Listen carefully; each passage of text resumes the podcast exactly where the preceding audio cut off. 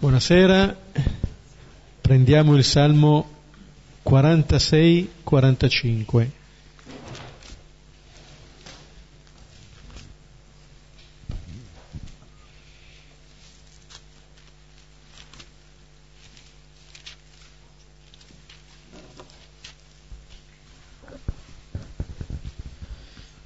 Nel nome del Padre, del Figlio e dello Spirito Santo. Amen. A due cori. Dio è per noi rifugio e forza, aiuto sempre vicino nelle angosce. Perciò non temiamo se trema la terra, se crollano i monti nel fondo del mare. Fremano, si gonfino le sue acque, tremino i monti per i suoi flutti un fiume e i suoi ruscelli rallegrano la città di Dio, la santa dimora dell'Altissimo. Dio sta in essa, non potrà vacillare. La soccorrerà Dio prima del mattino. Fremettero le genti, i regni si scossero, egli tuonò, si sgretolò la terra. Il Signore degli eserciti è con noi, il nostro rifugio è il Dio di Giacobbe. Venite, vedete le opere del Signore. Egli ha fatto portenti sulla terra. Farà cessare le guerre sino ai confini della terra, romperà gli archi e spezzerà le lance brucerà con il fuoco gli scudi. Fermatevi e sappiate che io sono Dio, eccelso tra le genti, eccelso sulla terra. Il Signore degli eserciti è con noi, nostro rifugio è il Dio di Giacobbe. Gloria al Padre e al Figlio e allo Spirito Santo come era nel principio e ora e sempre, nei secoli dei secoli. Amen. Un salmo che invita alla fiducia, si apre dicendo che Dio è per noi rifugio e forza, si conclude dicendo che il Signore è con noi, è il nostro rifugio, è la presenza su cui possiamo contare sempre. È un salmo che parla di ciò che avviene, parla di angosce, di terra che trema, di monti che crollano, di acque che si possono gonfiare. In tutto questo il Signore sta. È la presenza che non vacilla, è la presenza che per noi è il fondamento. E in tutto questo il salmista dice che siamo chiamati a vedere che cosa il Signore compie, cioè a vincere quasi la tentazione eh, di vedere tutto nero, perché c'è anche ciò che il Signore opera. Venite, vedete le opere del Signore,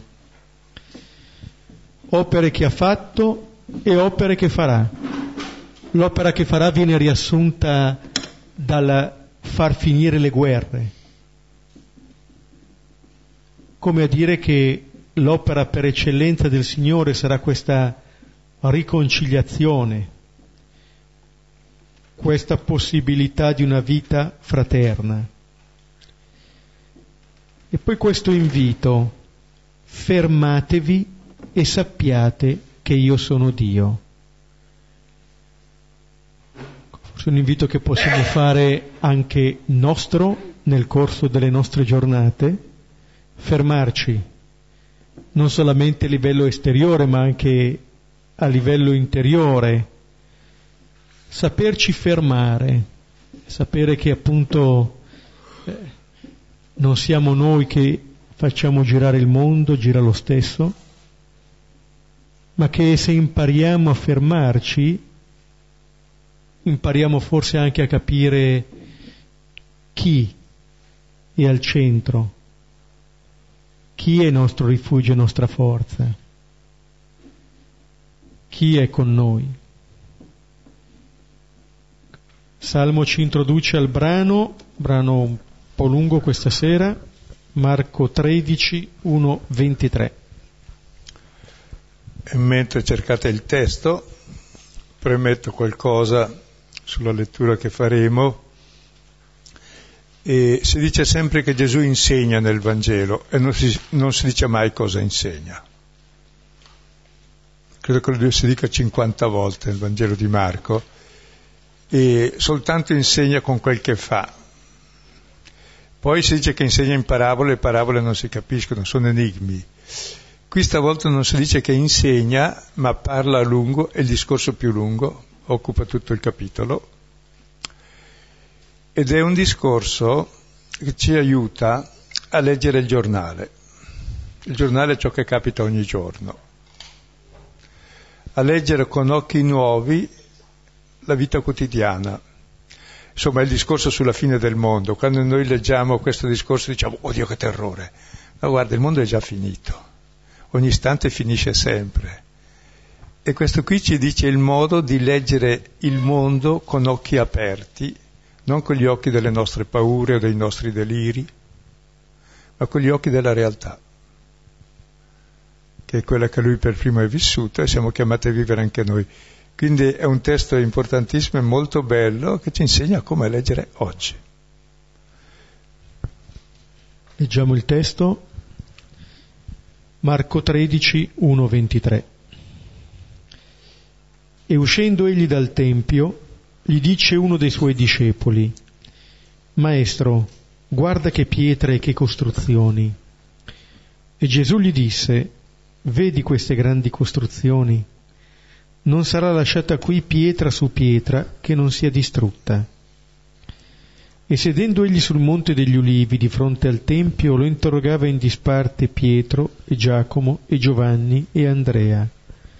Dì a noi quando saranno queste cose e qual è il segno quando staranno per compiersi tutte queste cose. Ora Gesù cominciò a dire loro, guardate che nessuno vi inganni. Molti verranno nel mio nome dicendo io sono e inganneranno molti. Ma quando ascolterete di guerre e rumori di guerre, non spaventatevi. Bisogna che avvengano, ma non è ancora la fine. Infatti si leverà nazione contro nazione e regno contro regno. Vi saranno terremoti qua e là, vi saranno carestie. Principio di doglie è questo. Guardate a voi stessi vi consegneranno a sinedri e sarete percossi in sinagoghe e comparirete davanti a governanti e re per causa mia in testimonianza per loro. E prima bisogna che il Vangelo sia annunciato a tutte le nazioni. E quando vi conducono per consegnarvi, non preoccupatevi cosa direte, ma, quando, ma quanto vi sarà dato in quell'ora, questo dite Infatti non siete voi a parlare, ma lo Spirito Santo.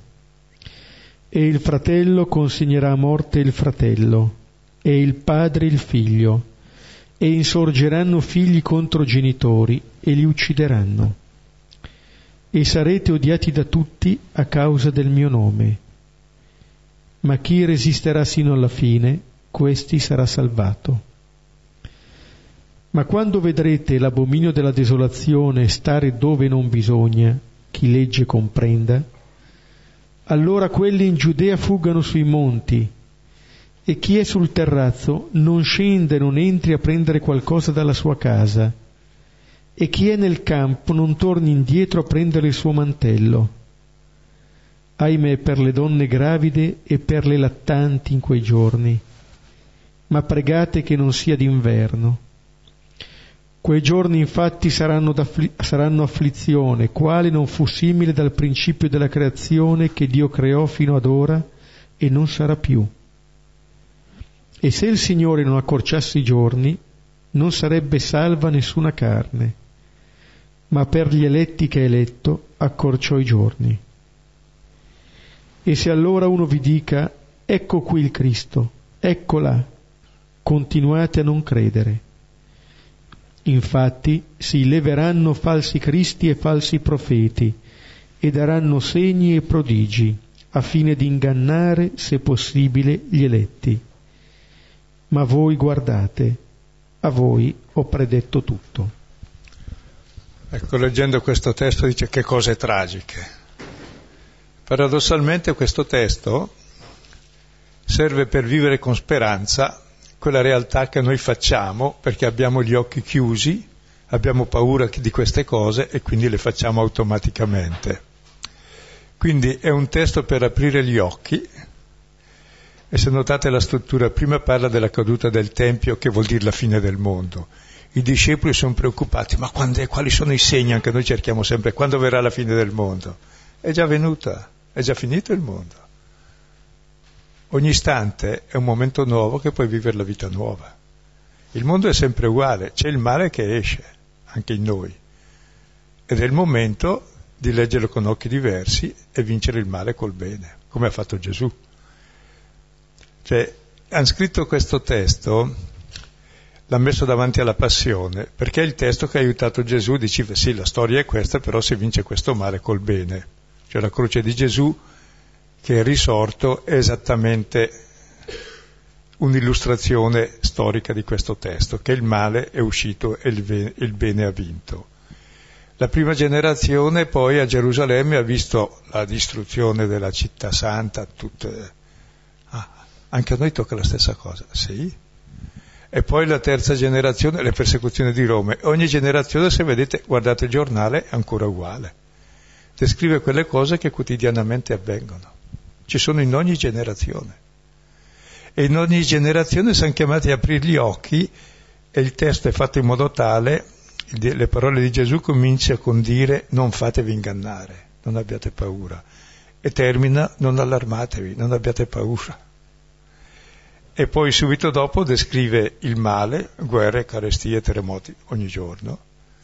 E, nelle, e prima del finale l'abominio della desolazione che vedremo.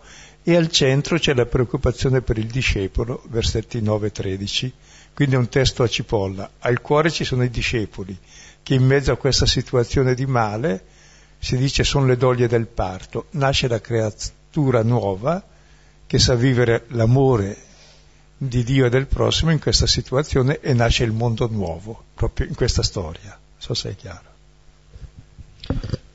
Leggiamo i primi quattro versetti. E uscendo egli dal Tempio, gli dice uno dei suoi discepoli, Maestro, guarda che pietre e che costruzioni. E Gesù gli disse, vedi queste grandi costruzioni? Non sarà lasciata qui pietra su pietra che non sia distrutta. E sedendo egli sul monte degli ulivi di fronte al Tempio, lo interrogava in disparte Pietro, e Giacomo, e Giovanni, e Andrea. Di a noi quando saranno queste cose, e quale il segno quando staranno per compiersi tutte queste cose.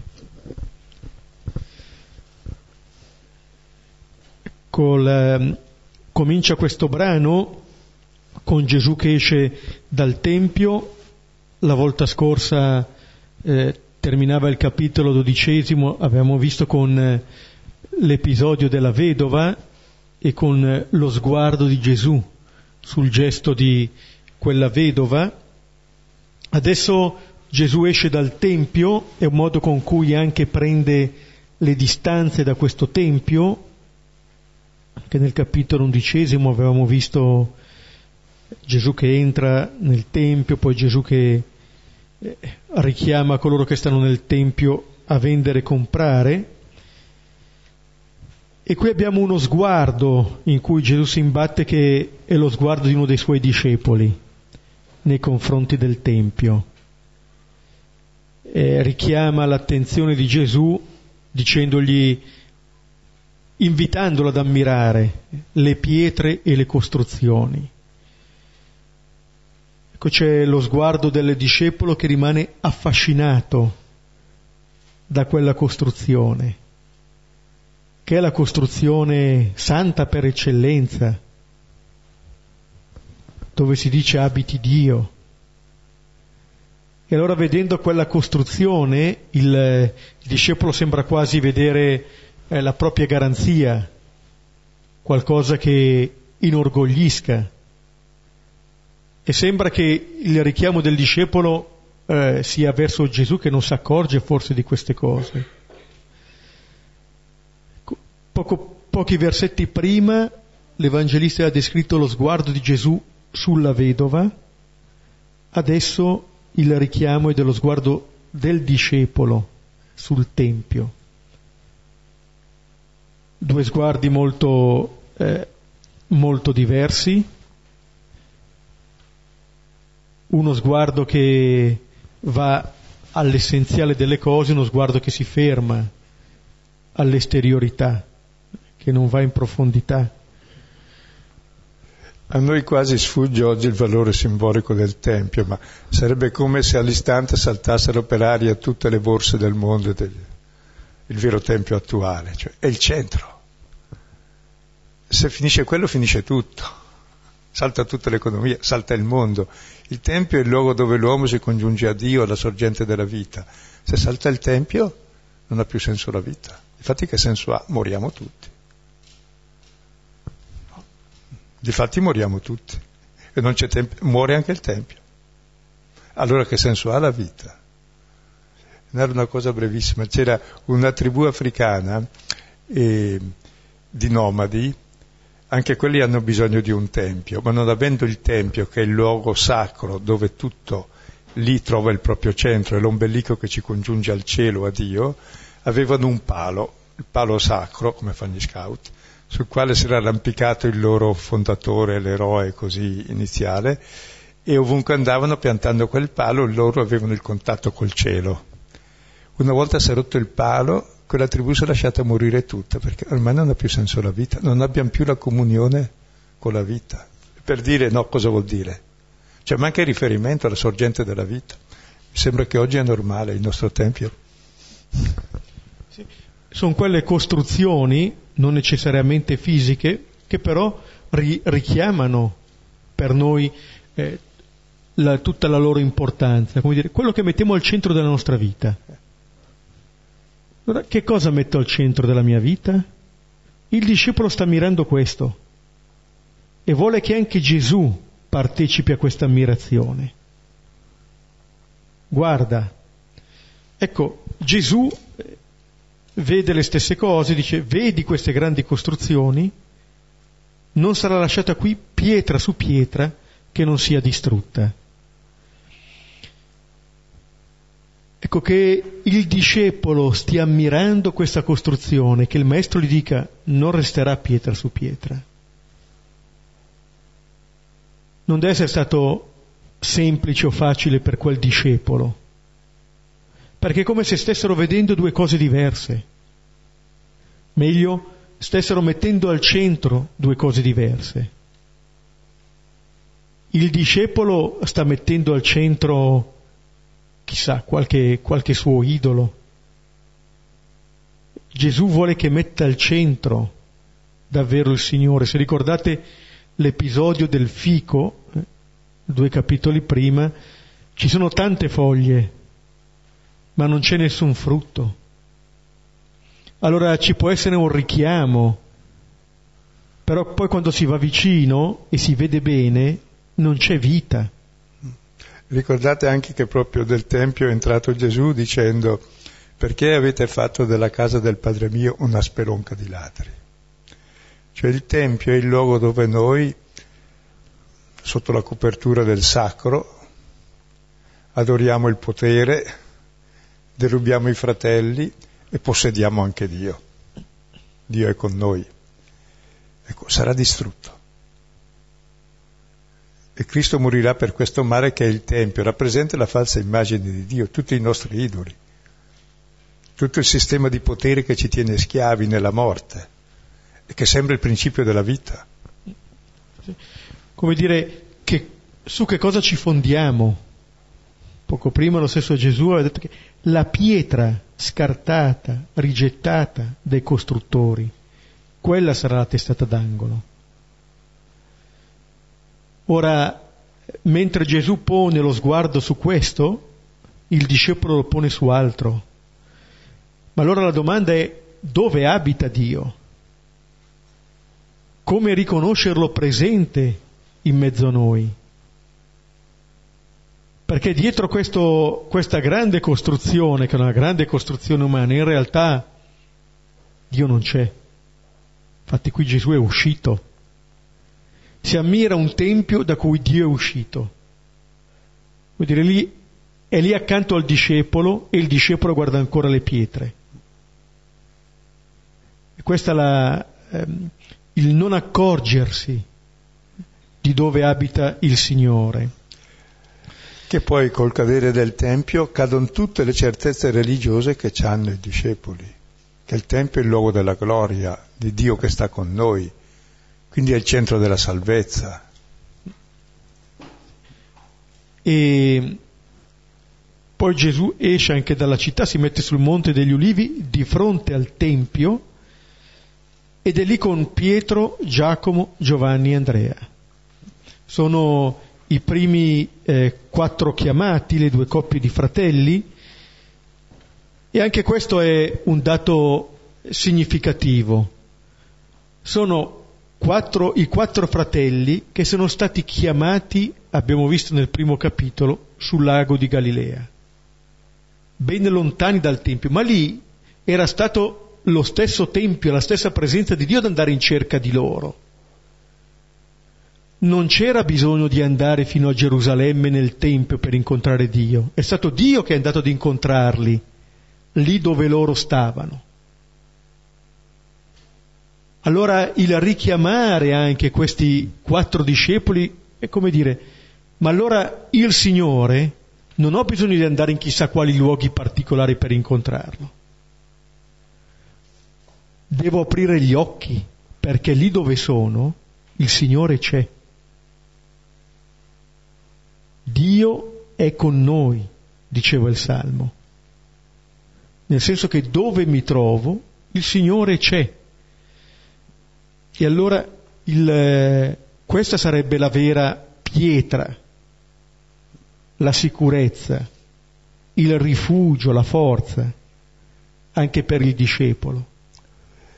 Per avere l'idea però di che portata aveva il Tempio per loro, noi non la immaginiamo, ma c'è dentro la storia dell'Esodo, l'arca dell'alleanza che non trova dimora, finalmente Davide gliela fa, Salomone fa un tempio splendido, poi lo distruggono, finalmente, Erode poi aveva cominciato nel 40 credo avanti Cristo, giù di lì, a far su il Tempio che non era ancora finito, è durata 70 anni la costruzione, con 100.000 operai e non so quante migliaia di sacerdoti per i lavori interni. Una cosa spettacolare. Se voi vedete le pietre della spianata che ancora c'è dal muro del pianto, i romani le hanno lasciate su, sono pietre enormi, tutte lavorate a mano, più grande di una persona, bellissime, le hanno lasciate in testimonianza per dire guardate cosa siamo riusciti a distruggere, abbiamo lasciato qualcosa per dire le cose grandi che abbiamo distrutto. Possiamo distruggere chiunque. Quel tempio doveva essere proprio di un'imponenza unica, poi visto dal, dal Monte degli Ulivi davanti era uno splendore. Bene, e lì c'era Dio e c'è tutta la tradizione. E lì invece c'è niente, perché Dio non abita nelle case di pietra Dio è il figlio dell'uomo che abita in ogni uomo. tempo distrutto sarà Gesù che porta su di sé la maledizione della falsa immagine di Dio che tutte le religioni hanno. Gesù dice allora a, questi, a questo discepolo, agli altri che lo stanno ad ascoltare, che non sarà lasciata pietra su pietra che non sia distrutta, come Babele, il Tempio fa la fine della torre di Babele. E allora i discepoli lo interrogano, diano i quando, eh, quando saranno queste cose, qual è il segno, quando saranno per compiersi tutte queste cose. La domanda del discepolo è sul quando, eh, forse per togliersi un po' prima che, che accada, in modo da saperlo un po' prima. Come che non mi capiti chissà quali cose. Cioè la domanda del discepolo è sul quando, in realtà il Vangelo, nelle prime parole di Gesù, diceva che il tempo è compiuto, è già compiuto. Non è che si devono compiere queste cose. Noi viviamo già dopo il compimento del tempo. E questi quattro avevano incontrato Gesù nella modalità in cui per loro si compiva questo tempo, nell'incontro con Gesù. Il tempo è compiuto, il regno di Dio è vicino. Allora il tempo che ci è dato è il tempo della nostra risposta. Anche noi siamo sempre ossessionati. Eh, quanto tempo abbiamo? Il tempo è la vita. Sappiamo che è a scadenza, ma quando che verrà la fine, stai tranquillo, è già finito, ogni istante è già finito. Vivi il presente, che se noi ci aspettiamo quando finisce il tempo è come aspettare di giocare la partita, dice l'importante è il risultato, il risultato c'è dopo 90 minuti, allora aspettiamo alla fine dei 90 minuti per vedere il risultato. Mediamente facciamo così nella vita, quando è che finisce? No, il tempo è sempre finito, ogni istante, vivilo al presente. Non nell'ansia della morte, perché in fondo il tempo vuol dire vita, cioè vuol dire morte, perché che sappiamo di essere a scadenza. Io ho la cervicale, non riesco a leggere, ma è scritto qui dietro. No, da consumare preferibilmente entro. ma anche se lo so, non cambia nulla, so che è così. Mentre questa è un'illusione, perché la vita è solo l'istante presente. Se tu non vivi il presente per paura di morire, sei già morto. Vivi il presente nell'ansia, nella chiusura. Quindi fai il male, ti uccidi e uccidi per quello, per salvarti la vita e sei già morto. Mentre invece qui un richiamo a vivere il presente, che è quando? Il quando vedremo sempre. Quali segni? Tutte le cose che capitano sono segni. Sì, mi sembra importante quello che dice Silvario, come dire, la, è una domanda che lascia trasparire la paura. Il chiedere il quando è la domanda di uno che ha paura quando arriva il ladro così almeno mi difendo. Cosa vuoi difenderti dalla morte e dalla vita? C'è sempre la vita e la vita è l'unico pericolo mortale. Sì. È come dire che eh, questa paura poi ci fa perdere di vista quello che è importante, quello che è essenziale. Allora noi passiamo dall'ammirazione grande per queste costruzioni alla paura folle per la fine di queste cose. In un caso e nell'altro mancando il bersaglio eh, l'obiettivo, che non è appunto quando avverrà la fine, eh, quando finirà la partita, ma come gioco ora. Come gioco adesso, come vivo adesso, perché questo è importante. E allora se mi fido, se mi affido, allora le cose che vivo prenderanno il loro senso. E pensavo a questo testo proprio, e vorrebbe portare all'illuminazione. E già gli antichi dicevano medita in novissimi, cioè le ultime cose, e sarai saggio. Cioè vuol dire aprire gli occhi sulla realtà com'è ora e come la posso vivere ora. Perché io vivo tutta la realtà in attesa del quando e quali sono i segni, i sintomi, per cui tutta la vita è nell'ansia della morte e quando tutto il male per difenderci. Tutta la vita è per costruirsi fortificazioni contro la vita. Mentre invece la vita vive e scorre. E poi non c'è la fine della vita, c'è il fine, è un cammino. E capisci che allora se il tuo tempio è semplicemente la vita del momento che sfugge, ti devi costruire degli idoli per illuderti. Belli, ammirabili, e ti reifichi in quelle, ma sacrifichi la vita a quello, hai già perso tutta la vita. Si quasi come ci fosse una sorta di identificazione del, del discepolo col tempio, come dire che diventiamo come quella costruzione lì, sì, sì. come se fosse veramente fare del tempio l'idolo. E per questo va distrutto il tempio, perché Dio è semplicemente la vita come noi la viviamo. Dio è amore e la si vive nell'amore. E la storia di male che c'è è perché abbiamo il nostro tempio, i nostri idoli, ai quali sacrifichiamo la vita, nostra e altrui. Una cosa che mi viene ancora, il, il richiamo dello sguardo di Gesù e del discepolo. Gesù che vede i due spiccioli della vedova, il discepolo che guarda le pietre grandi del Tempio. Due modi di intendere la vita completamente diversi. Te che sarà nostro tra tre giorni, eh, perché questo è chiaro, perché Gesù è il Messia e è lì apposta. Cioè, loro vedono il Tempio eh, con tutto quel che c'è dentro. No. Questo no, allora... Per dire come i discepoli sono dentro in una logica veramente opposta, che è la logica di potere che tutti abbiamo, diversa da quella della vedova. E sono quelli della prima ora questi qui, eh, i primi quattro chiamati. I migliori. I migliori. Versetti 5 e 6. Ora Gesù cominciò a dire loro, guardate che nessuno vi inganni. Molti verranno nel mio nome dicendo io sono e inganneranno molti. Ecco, Gesù eh, risponde loro e la prima cosa che dice è anche la più importante, che nessuno vi inganni.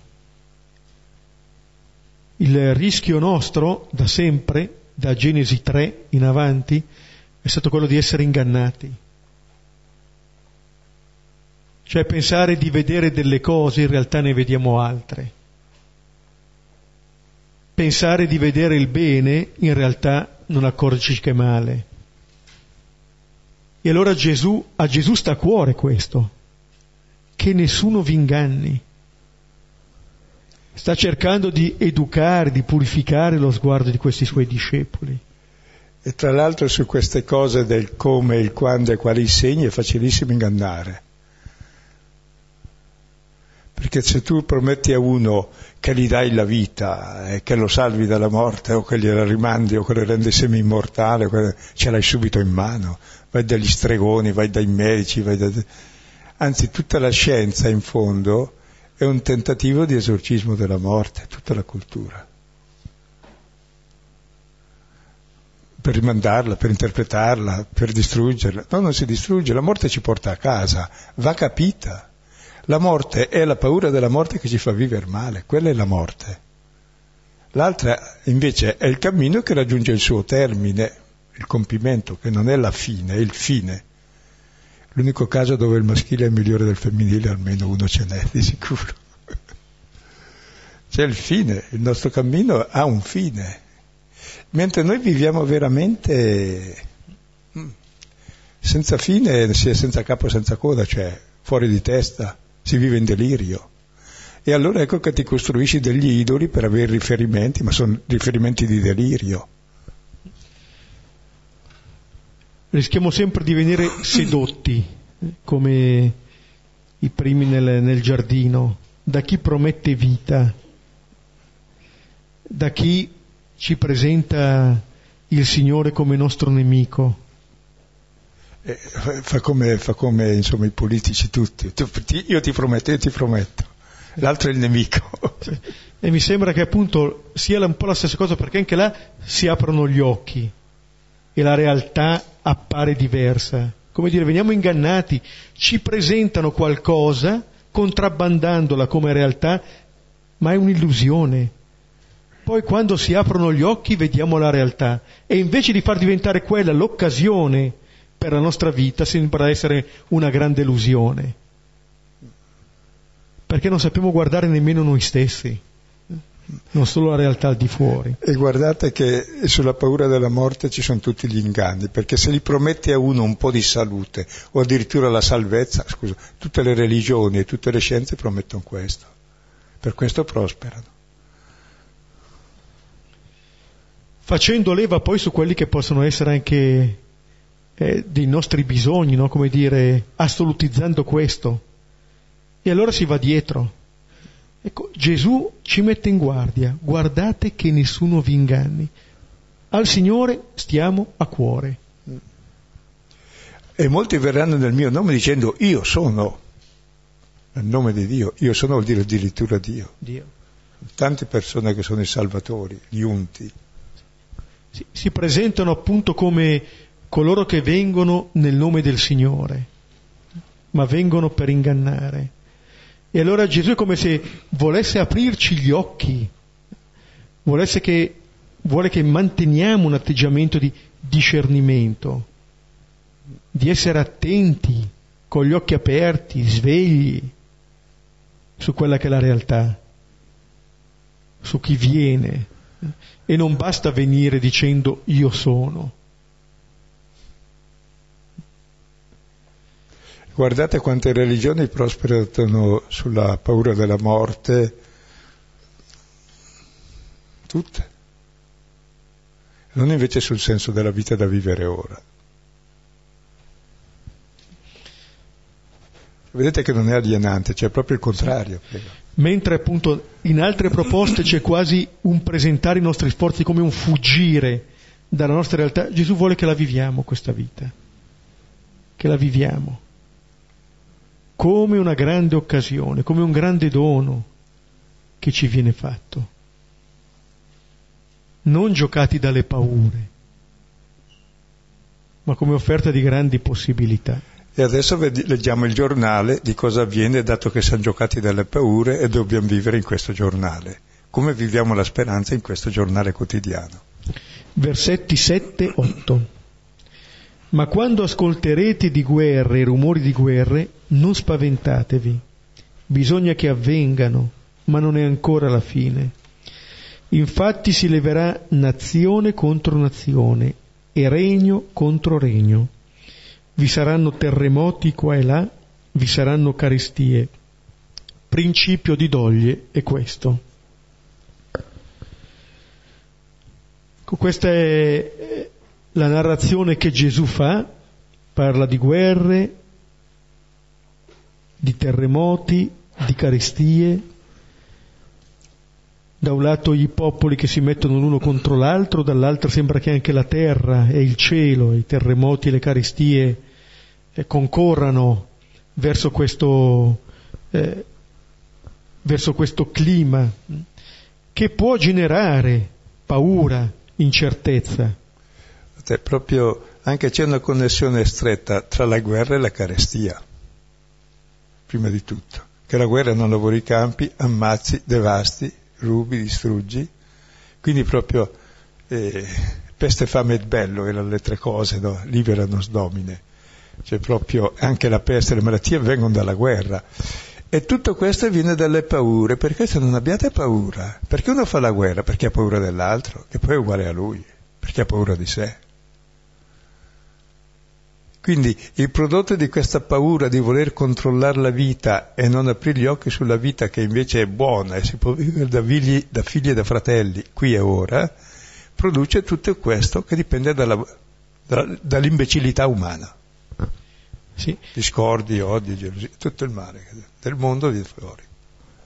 Che pone appunto uno sguardo eh, che rischia perlomeno di farci assumere uno sguardo di sfiducia, di pessimismo di fronte a queste cose, mentre il Signore orienta in altra direzione, come dice l'ultima riga che abbiamo letto di questi due versetti, in realtà forse eh, sperimentiamo che eh, la fiducia e il coraggio non sempre arrivano come primi ingredienti con cui guardiamo a questa realtà. C'è una, una delle orazioni del messale che dice Signore concedici un po' di pace in questi tristi giorni. Io dicevo, ma come l'ha pensato questo qui? Cioè fa una scommessa sull'avvenire che veramente... Eh, non so quanta fede ci sia, forse... Ci sono degli oremus proprio che sono sì. contrari alla fede cristiana, buona parte. Sì. Allora il, Gesù dice, quando ascolterete eh, non spaventatevi. Allora prima dice guardate che nessuno vi inganni, adesso dice non spaventatevi. E bisogna che vengano fuori perché il male c'è e deve spurgare. Il male che lo facciamo noi per le nostre paure. E c'è. E se non esce si scoppia tutti.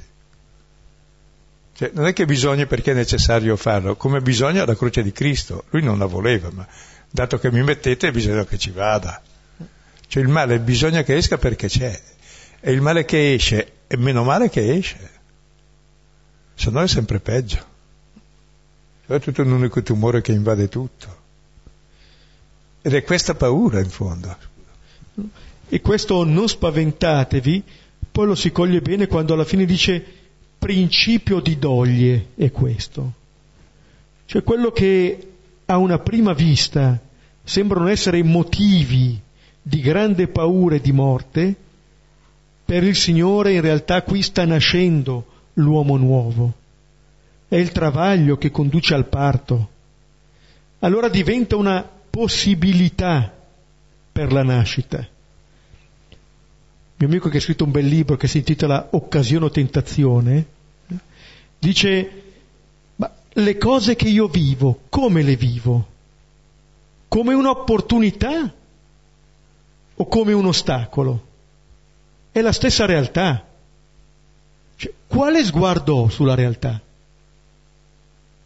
Gesù dice queste cose appunto mi possono mettere in evidenza che per me c'è la possibilità di nascere come uomo nuovo. Lo sta dicendo ai discepoli, ma lo dice a ciascuno di noi. Allora la novità non è che la devo guardare fuori, dentro, per poter vivere in maniera nuova.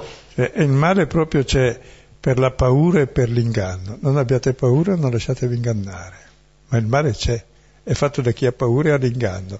Se voi invece sapete leggere questo come un'opportunità, che il male esce, ma noi in questo male vinciamo il male col bene e nasciamo come figli di Dio e, e saniamo la situazione. Il mondo è questo, ma da Genesi in poi è così, non è una novità d'oggi, è il giornale quotidiano da, da Adamo e Eva, la, prima, la stampa del pomeriggio del primo giorno.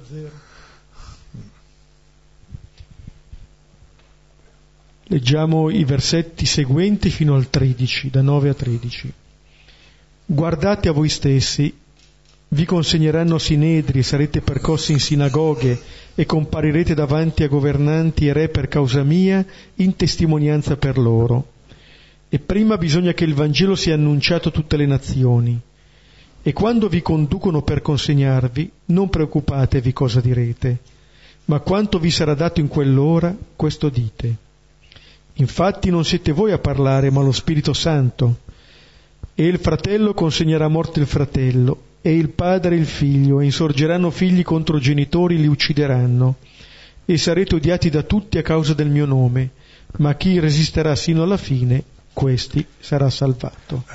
Una cosa prima, e se voi volete fondare una, una setta, perché si può vivere bene con le sette, fan soldi, dite che viene presto la fine del mondo, infatti viene di sicuro, qualche anno per me è già finito, anche prima però chi ci segue, allora quello sarà risparmiato da tutti i guai. Qui Gesù dice guardate voi stessi, a voi capita di peggio. Cioè capita che voi vi opponete al male, quindi il male si oppone a voi. Scusa, prego. Esattamente questo, cioè come dire, anche qui, anche in questa situazione, adesso no, Gesù non parla più del, di carestie, di guerre, o di terremoti, ma vi consegneranno a Sinedri, sarete percorsi in sinagoghe. E già qui, appunto, questo male che vi capiterà diventerà il luogo della testimonianza. Tra l'altro davanti a Sinedri e sinagoghe, non dici davanti a chissà quali tribunali pagani, ma davanti a Sinedri e sinagoghe. E poi anche governanti e re. Per causa mia in testimonianza per loro. Allora c'è un modo di vivere quello che avviene cogliendo in tutto questo, anche in queste persecuzioni, una occasione di testimonianza. E se voi notate, tutto il progresso del cristianesimo è sempre stato in occasione di tentazioni e di persecuzioni.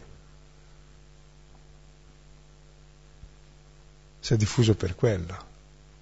Cioè dove c'è un ostacolo vai altrove, vai altrove e così vedi che la vita scorre e tutto il mondo in poche generazioni è diventato cristiano, ha conquistato il mondo senza nessun potere, senza paura, liberando tutti dalla paura. Poi magari si diventa religione che si, si riprende a fare come fanno molte trasmittenti cristiane, non dico il nome, che stillano la paura perché la paura rende molto, li controlli. Come se eh, appunto Gesù volesse portare un nuovo sguardo, tra l'altro qui si parla di situazioni limite, ognuno vive le proprie situazioni. Anche quella della vedova per certi aspetti è una situazione limite, ma la questione è io come vivo dentro in quella situazione limite lì. Ecco, davanti a una giovane portinaia non resterà Pietro su Pietro tra un po' di tempo, verrà giù anche lui cioè sono quelle circostanze della nostra vita in cui noi possiamo essere discepoli di Gesù. Ogni circostanza. Cioè io posso vivere la realtà quotidiana da discepolo di Gesù. O mi fido di questa parola di Gesù e allora posso vivere come suo discepolo, o mi fido delle paure che mi porto dentro e allora mi fido di un'altra parola. E questo è importante, cioè il discepolo è quello che impara e Gesù cosa ci ha insegnato? che siamo figli e siamo fratelli.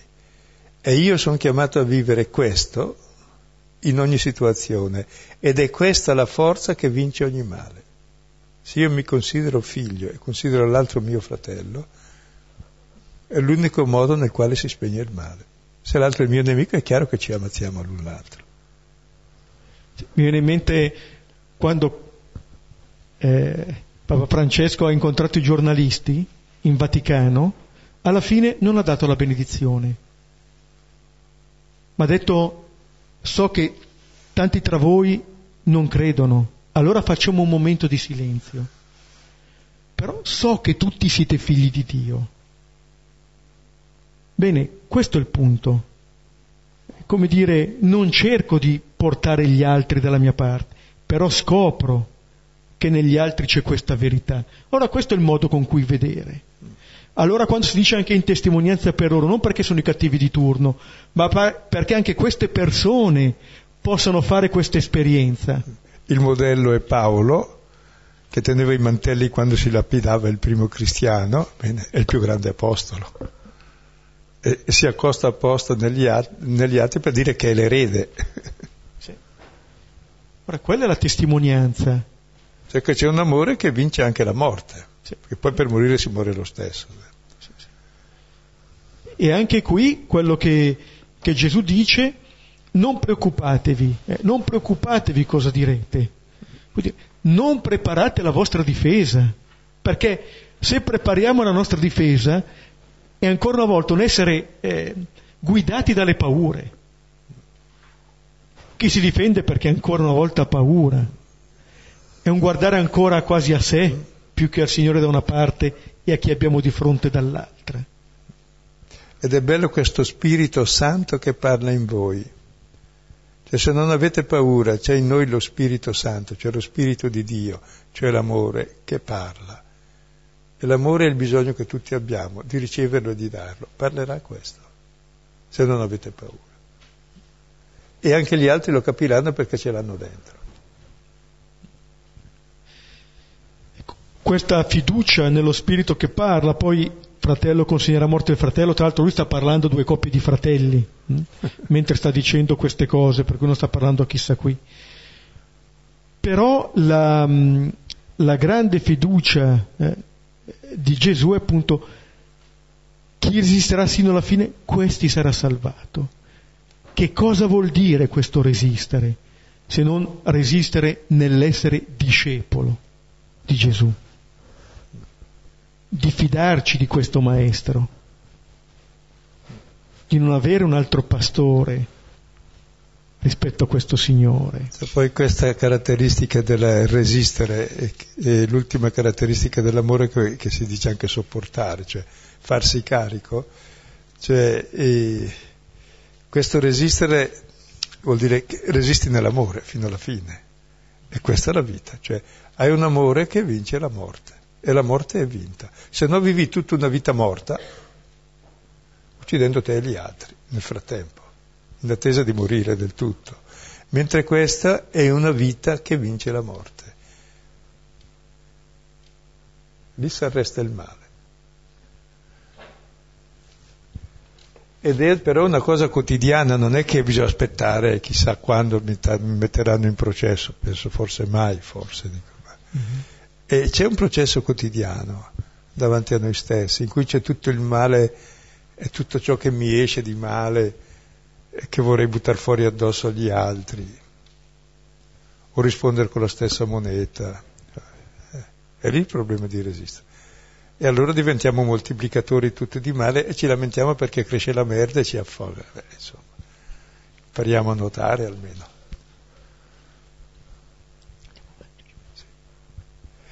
Però una cosa, dato che ho fatto questo esempio, ma in genere noi siamo molto sensibili al male e lo vediamo, ma il male si autodistrugge, il bene non lo vedi perché non lo senti. Il, il, insomma, Solo quando alla fine ti accorgerai che tutto è trasformato in amore, l'ultimo strato, tu non lo vedi quasi. Allora vediamo gli altri versetti da 14 a 20.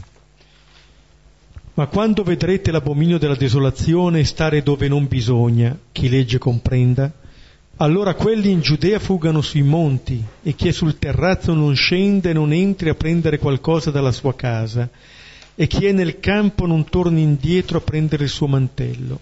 Ahimè per le donne gravide e per le lattanti in quei giorni. Ma pregate che non sia d'inverno.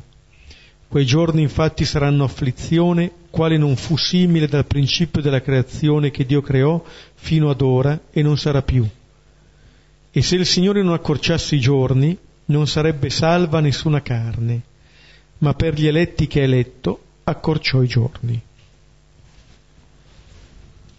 Ecco, dopo aver detto come affrontare quelle situazioni, adesso Gesù parla di una situazione, questa sì, limite, dove l'abominio della desolazione starà dove non deve stare.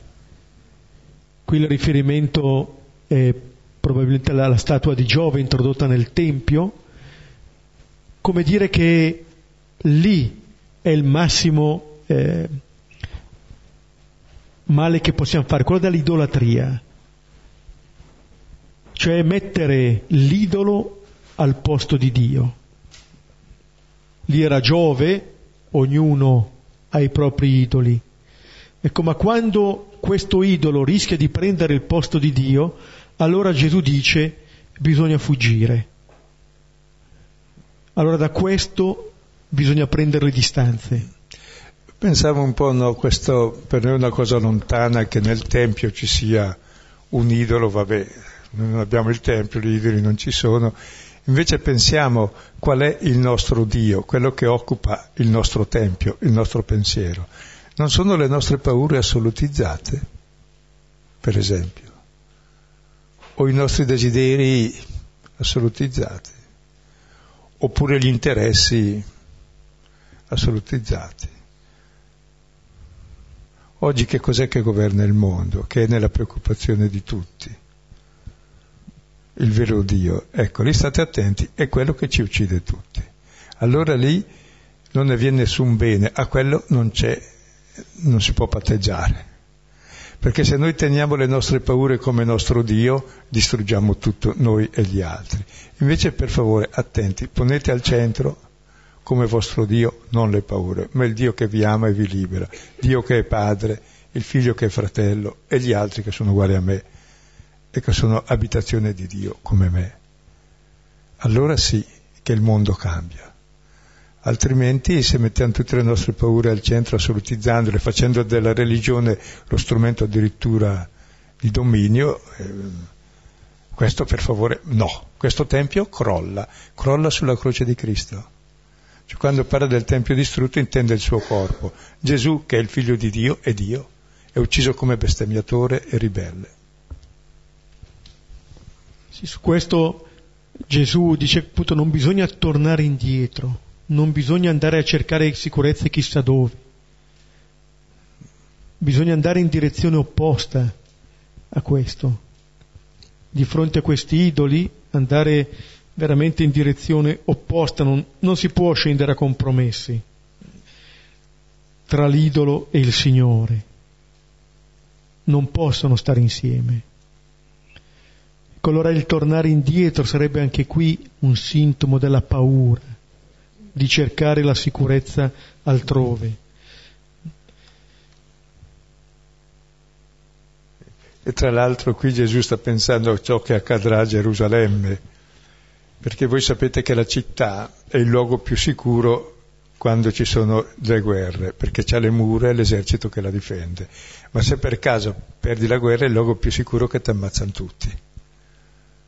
E allora è meglio uscire in campagna che ti puoi disperdere, vai sui monti, fuggite sui monti, andate. Difatti i cristiani si sono salvati nella distruzione di Gerusalemme perché erano fuggiti, perché ce n'erano moltissimi, forse anche gran parte di Gerusalemme già erano cristiani. Quindi Gesù dice, e quando vedrete questa cosa, che però chi legge comprenda. Cosa vuol dire? E si rivolge al lettore, non è certo Gesù che lo dice, lo dice l'Evangelista. Queste cose capitano, vedremo dopo in ogni generazione, comprenda qual è il suo abominio della desolazione nella sua epoca, dove allora è bene tagliare corto e non starci a queste cose, che diventano poi convenzioni normali dove appunto gli eletti sono coloro che contestano questa idolatria, che non piegano le ginocchia davanti all'idolo. Vediamo versetti 20, da 21 a 23, e se allora uno vi dica, ecco qui il Cristo, eccola, continuate a non credere. Infatti si leveranno falsi cristi e falsi profeti, e daranno segni e prodigi a fine di ingannare, se possibile, gli eletti.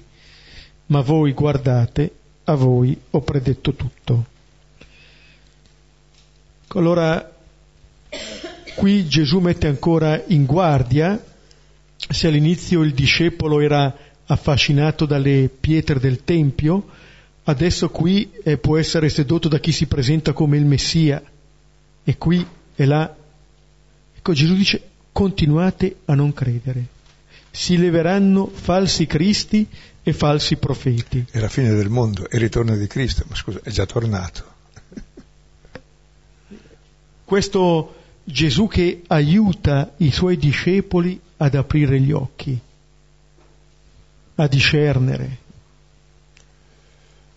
a guardare in profondità, a leggere la realtà, falsi cristi, falsi profeti. Stiamo, abbiamo visto nel Vangelo di Marco come Gesù spesso impedisce di dire che lui sia il Cristo, il Messia, perché appunto pretendono di conoscerlo, in realtà non sanno ancora chi sia. L'abbiamo visto con lo stesso Pietro, che gli dice tu sei il Cristo e non ha capito niente della via di Gesù. Eh, stavo pensando così a questo, guardatevi, io vi ho predetto tutto. Tutto vuol dire, credo, quel che serve per vivere, cioè per la vita, non che andrà male. E credo davvero che dobbiamo avere un altro occhio per leggere la storia. Cioè il male c'è, bisogna che esca, e c'è perché noi viviamo nella paura, perché non ci fidiamo Mentre in questa storia Dio agisce. In questa storia Gesù ha vinto il male col bene, Gesù è risorto, il cristianesimo è nato, noi che ci lamentiamo tanto della nostra epoca, perché il tempo peggiore è sempre il presente, no? Perché il passato non mi fa più male, più o meno, è passato. Il presente invece è sempre, se leggete già, ma già nel 10.000 a.C., credo c'era già, i tempi presenti sono veramente tempi duri, tempi, il peggior tempo il peggiore dei tempi è sempre quello che stai vivendo adesso, perché gli altri sono passati, quelli futuri non ci sono, è l'unico. Bene, è il miglior tempo che c'è, invece è il presente. È l'unico dove puoi vivere bene se apri gli occhi. Se vedi la realtà non con le tue paure, che allora ti rende aggressivo e, e chi aggredisce perché è il primo che ha paura guardandola con occhi nuovi la vive in modo nuovo. Testimoni che si può vivere da, da figlio e da fratello qui e ora. Nasco come uomo finalmente, non come bestia. Ed è il lavoro che ognuno di noi deve coscienziosamente fare giorno dopo giorno e non è mai concluso. Se no continuiamo a vivere da bestia giorno dopo giorno sempre peggio, ma si sta meglio per esempio a non mangiarsi a vicenda e aiutarsi più che a mangiarsi a vicenda, o no? Come se con queste parole, poi vedremo come Gesù continua, ma stesse invitando i suoi discepoli a vivere con speranza il tempo presente, come una grande possibilità. E questi continui inviti, guardate di non lasciarvi ingannare, non preoccupatevi, non preoccupatevi. Anche nel 2013, vero? Sì, anche nel 2013. Che tutto sommato è molto meglio degli anni passati. Sì, sì. Perché appunto alla fine... Se mi trovi un anno migliore, dammelo, è questo. Perché alla fine possiamo mettere anche questo, non si dice, come idolo, la non speranza nel Tempio. Credo che la, il nostro idolo è la, è la non speranza, piegare le ginocchia alla disperazione, cioè alle paure. E con quello domini il mondo, cioè lo tieni in mano, cioè lo distruggi. Alla fine realizzi ciò che speri, ciò che ami, oppure ciò che temi e le tue disperazioni. E qui proprio è un richiamo davanti alla morte e resurrezione di Cristo, quindi alla vittoria sulla morte, ecco, è un richiamo alla speranza comunque. Se no è un criminale che ha inventato il mondo, scusa. Tra l'altro mi sembra anche bello da dove parta questo discorso con questi discepoli, perché uno potrebbe essere tentato di dire guardo questi discepoli dicendo guarda, anni e anni con me non stanno capendo ancora niente. E invece Gesù spera e continua a dialogare con questi discepoli. E ha a cuore questi discepoli, guardate che nessuno vi inganni. Allora c'è un modo di vivere anche le relazioni che dicono di una grande fiducia. E Gesù vuole che partecipiamo a questo modo, che è lo stesso della vedova, di chi si abbandona con fiducia al suo Signore, di chi non si lascia giocare dalla paura. Abbiamo visto che la vedova non tratteneva nemmeno uno dei due spiccioli. Allora chi entra così in questa dinamica vive con pienezza. Non vivrà con pienezza, vive già ora con pienezza le varie situazioni. E allora è un'apertura di occhi che eh, corrisponde a un'apertura del cuore. L'accorgersi di quanto si è amati ci rende capaci di amare a nostra volta. Ci fermiamo qui, qualche momento per rivedere il testo e poi il tempo per la condivisione.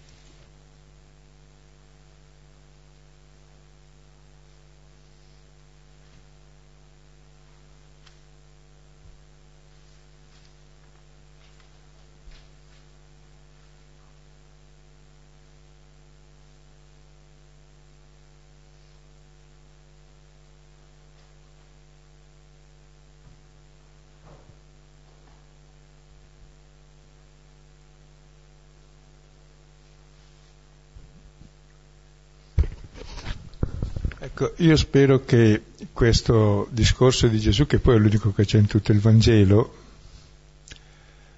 ecco, tocca temi inusuali perché abbiamo paura, però sono le cose di cui si parla sempre e non si osano mai affrontare invece con uno sguardo di realtà, solo come sguardo di allarme, il quale serve per creare altro allarme, per creare altri guai. Qui ci dà un'altra lettura che fa finire i guai. Non so se è chiaro. È motivo di speranza questo grosso e ci dobbiamo impegnare in prima persona a vivere davvero fuori dalle paure perché, scusa, per morire si muore tutti. L'importante è non far morire, è vivere una vita viva. E se tu vivi nell'amore, vivi e stai bene, e stanno bene anche gli altri. E se l'altro ti tormenta un po', vabbè, o gli risponde lo stesso, comincia la guerra e allora è sempre peggio, Oppure dico, vabbè, vai. Bisogna che esca questo, anche noi quando stiamo male trattiamo male anche il gatto e il cane, pensate al fratello, o la sorella, che quegli animali sono più buoni, no? Perché non hanno colpa gli animali.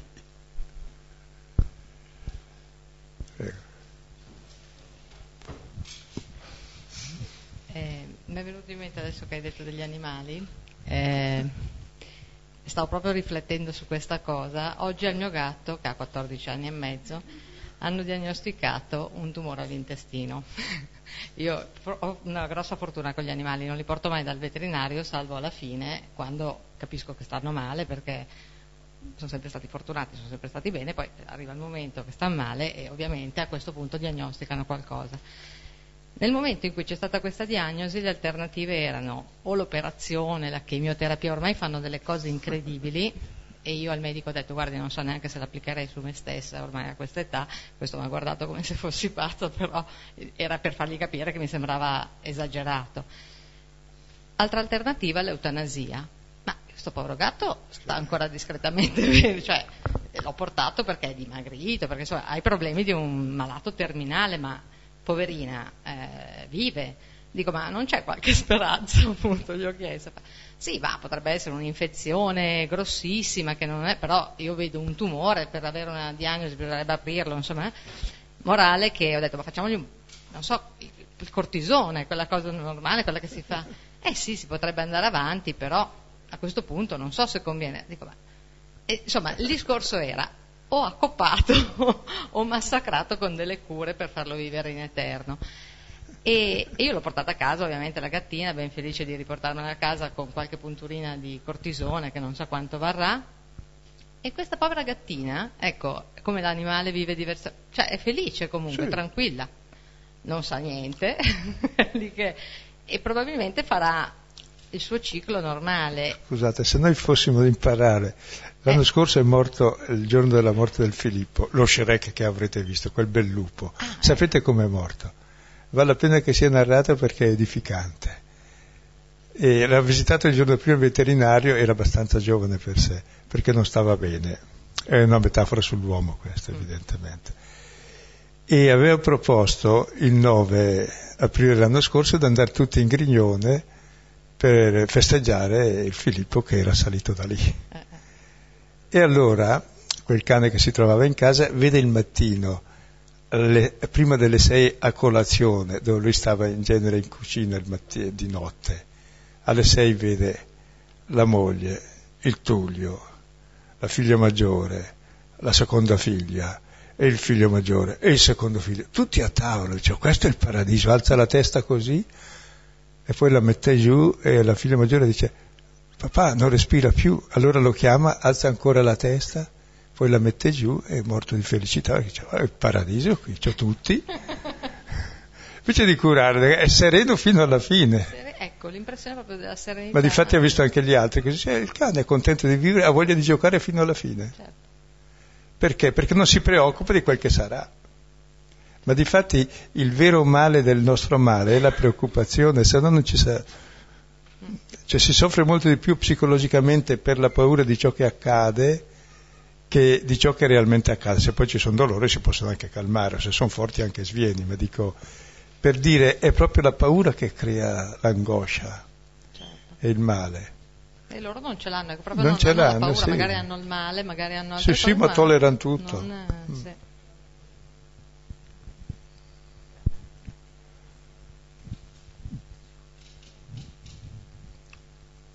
È morto come i grandi patriarchi con tutti attorno, perché è un cane pastore. Eh.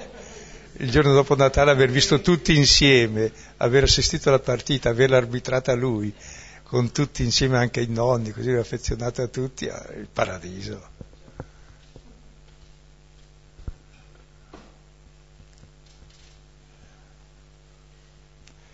Imparate dagli uccelli del cielo e dai cani del cortile.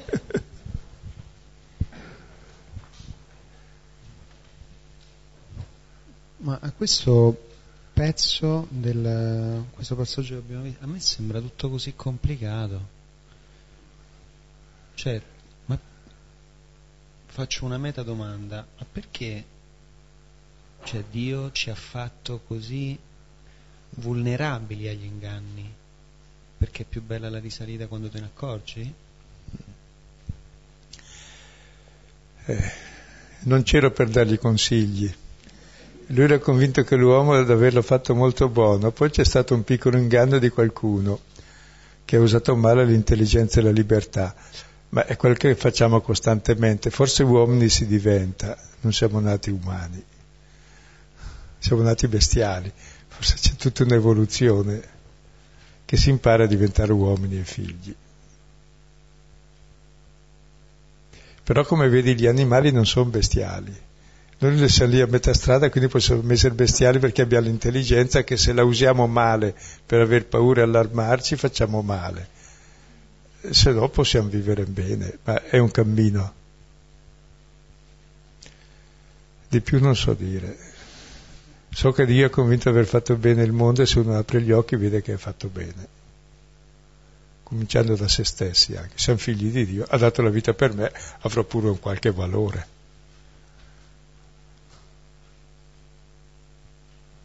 E se avesse sbagliato ha già pagato sodo. Sa rimediarci. Cioè, credo che è un cammino proprio del male e cielo facciamo noi per paura, bisogna uscire da questo e aprire gli occhi sulla realtà, allora cambia.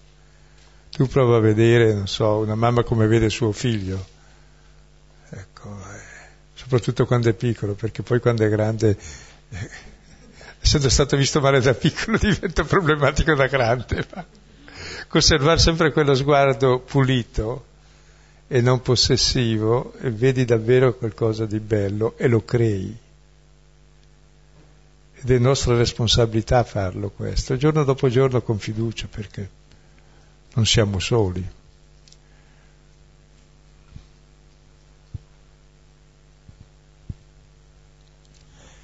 se no cadiamo nell'abominio della desolazione e poniamo come assoluto il male. Il male non v'è nulla di bene, scusa, ci sarebbe nulla.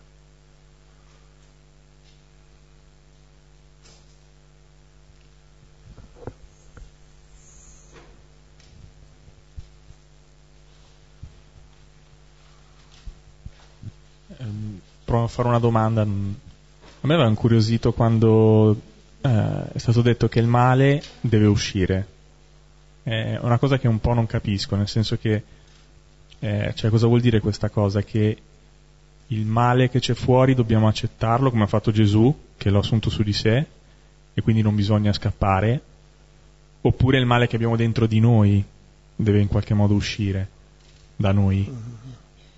E c'è una cosa che un po' mi colpisce sentire questa cosa, il male non bisogna aver paura e se c'è deve uscire. Ascolta, buttiamo tutti i sassi in aria che cadano in terra, eh, è necessario, li abbiamo buttati in aria. Smettiamo di buttarli in aria, non ci cadranno in testa. E in questo il senso. Per forza esce, lo facciamo, prendiamo coscienza di farlo e quindi lo smettiamo di fare. Perché cadono sassi in testa? Beh, smettiamo di buttarli in aria.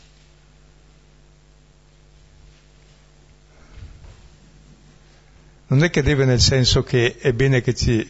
cioè siccome c'è, c'è, esce, è chiaro, se no si implode.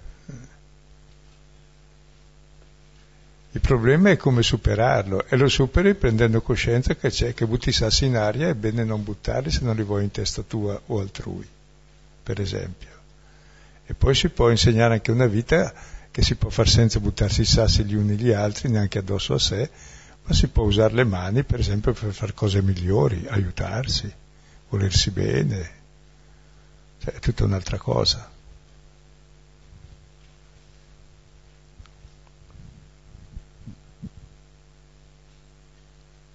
Perché delle volte neanche lo sai che butti sassi in aria, te ne accorgi solo quando ti arriva in testa. Sì, è vero. Però si impara, cioè, sì, abbiamo infinite pelli. Cioè, questo testo è un aprire gli occhi sulla realtà, però con fiducia, sapendo che non è ineluttabile nulla. E la certezza è che si può vincere questo.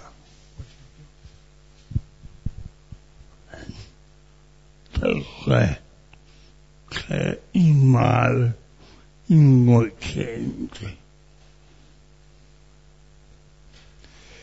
Se vuoi saperla tutta, il male è sempre innocente. Vuoi che ti do la prova? Ti do una pedata, tu sei innocente e senti il male. Io che sono fesso e te l'ho data sento niente. È sempre l'innocente il male No, che senti, eh, non quello che fai. Quello che fai è nocivo.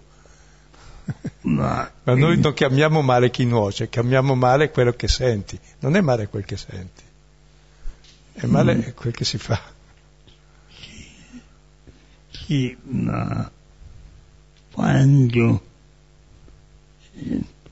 io ho visto tanti bambini nascere e soffrire dal primo momento e nessuno ha fatto male. Questo, questo è il male. Ma la sofferenza non è il male, il male è peggio. Il male è un'altra cosa, la cattiveria. Sofferenza capita, ognuno ha le sue e se le tiene, a meno che le scarichi sugli altri e le raddoppia. Mentre invece il male è un'altra cosa, è l'egoismo e far male agli altri. Ognuno ha le sue sofferenze che può portare decentemente. Se non le porta decentemente le scarica e fa il male. a sé e agli altri. E Gesù incrocia noi che stesse bene, non era neanche colpevole e si è rivelato Dio per quello. Il male innocente è quello di Dio, perché se tu ami e fai solo il bene, soffri tutto il male che gli altri fanno.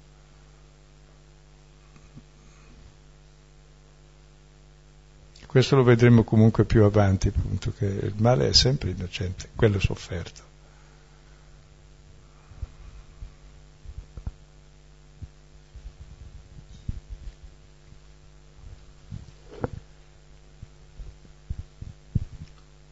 Eh, mi è venuto mh, questo spunto. Eh, mi chiedo, possiamo dire, ha senso dire che il male è in qualche modo funzionale alla libertà dell'uomo? Nel senso che se non ci fosse ehm, non ci sarebbero le alternative e quindi verrebbe un po' meno la possibilità di esercitare la libertà. Il male è il non esercitare la libertà. Però ci rimane sempre il libero arbitrio, che è la soglia ultima della libertà dicendo non voglio farlo e ti dissoci e allora ti liberi lentamente. Perché il male è la mancanza di libertà. Nessuno fa il male per libertà, lo fa per costrizione, perché ha subito male, o per errore, o per inganno. La libertà è quella di voler bene, non quella di fare il male, quella è la schiavitù. Però è vero, perché la libertà non è condizionata, no, che uno possa fare solo il bene e non sarebbe libero. Noi per sé siamo fatti per fare solo il bene, ma siamo limitati e il bene è quel, entro quel limite. Se vado al di là, vado in delirio, faccio già il male.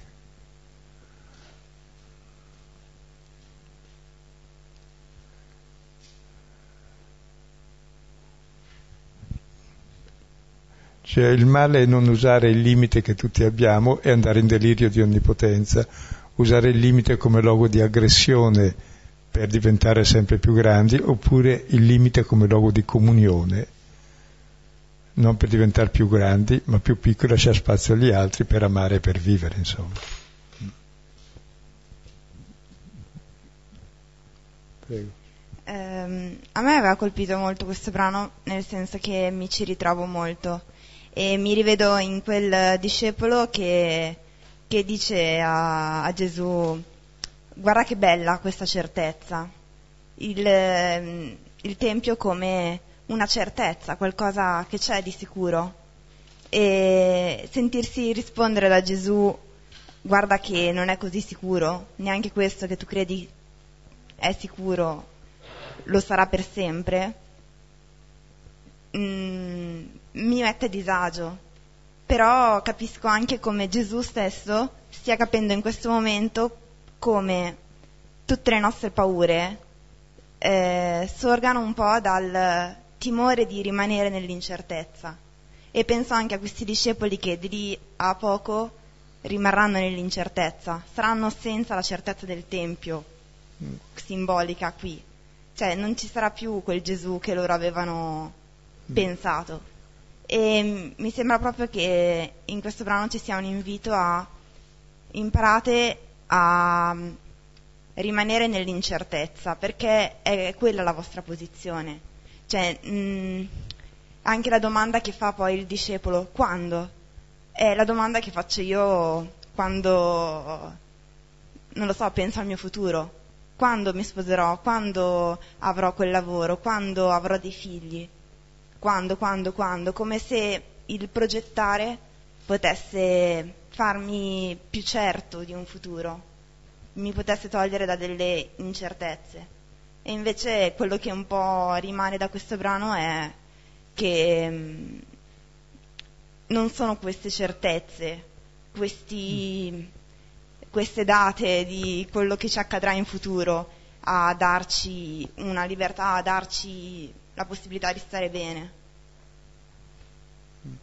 Per esempio, che certezza ha il figlio in braccio alla mamma che la mamma lo tenga su e non lo lasci cadere? Se ci pensasse nessuno. Eppure ha fiducia, per quello può vivere. Se noi vogliamo certezza è perché non abbiamo fiducia. Se hai sfiducia non puoi vivere, non ti fidi neanche di stare in braccio alla mamma. Cioè, e poi, e poi se cade, poi se cade, se poi cade. Sta tranquillo, dai. non so se mi spiego. La certezza è il contrario della fiducia. Dammi la certezza che mi ami, vuol dire che non, che non lo ami, che dubito che ti ami. Non so se mi spiego. È un atto di fede. Noi viviamo di fede o nelle paure o nel bene, meglio averla nel bene, perché poi si realizza ciò in cui si ha fede.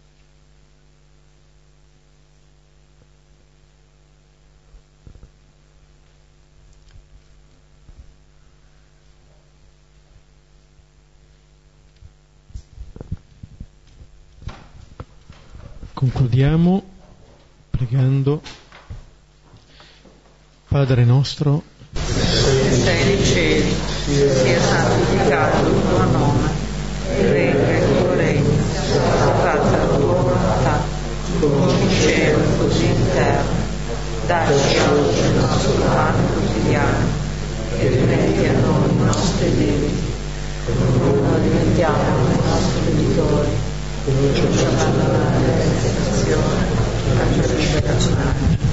Nel nome del Padre, del Figlio e dello Spirito Santo. Amen. Il prossimo incontro sarà martedì 7 maggio, non ci sarà quindi martedì prossimo, ma fra due lunedì. L'occasione anche per dire, perché avrò la possibilità di verificare ogni tanto sul nostro sito le date in cui c'è, motivo cui, con cui ringraziamo anche Massimo che cura il sito. Arrivederci.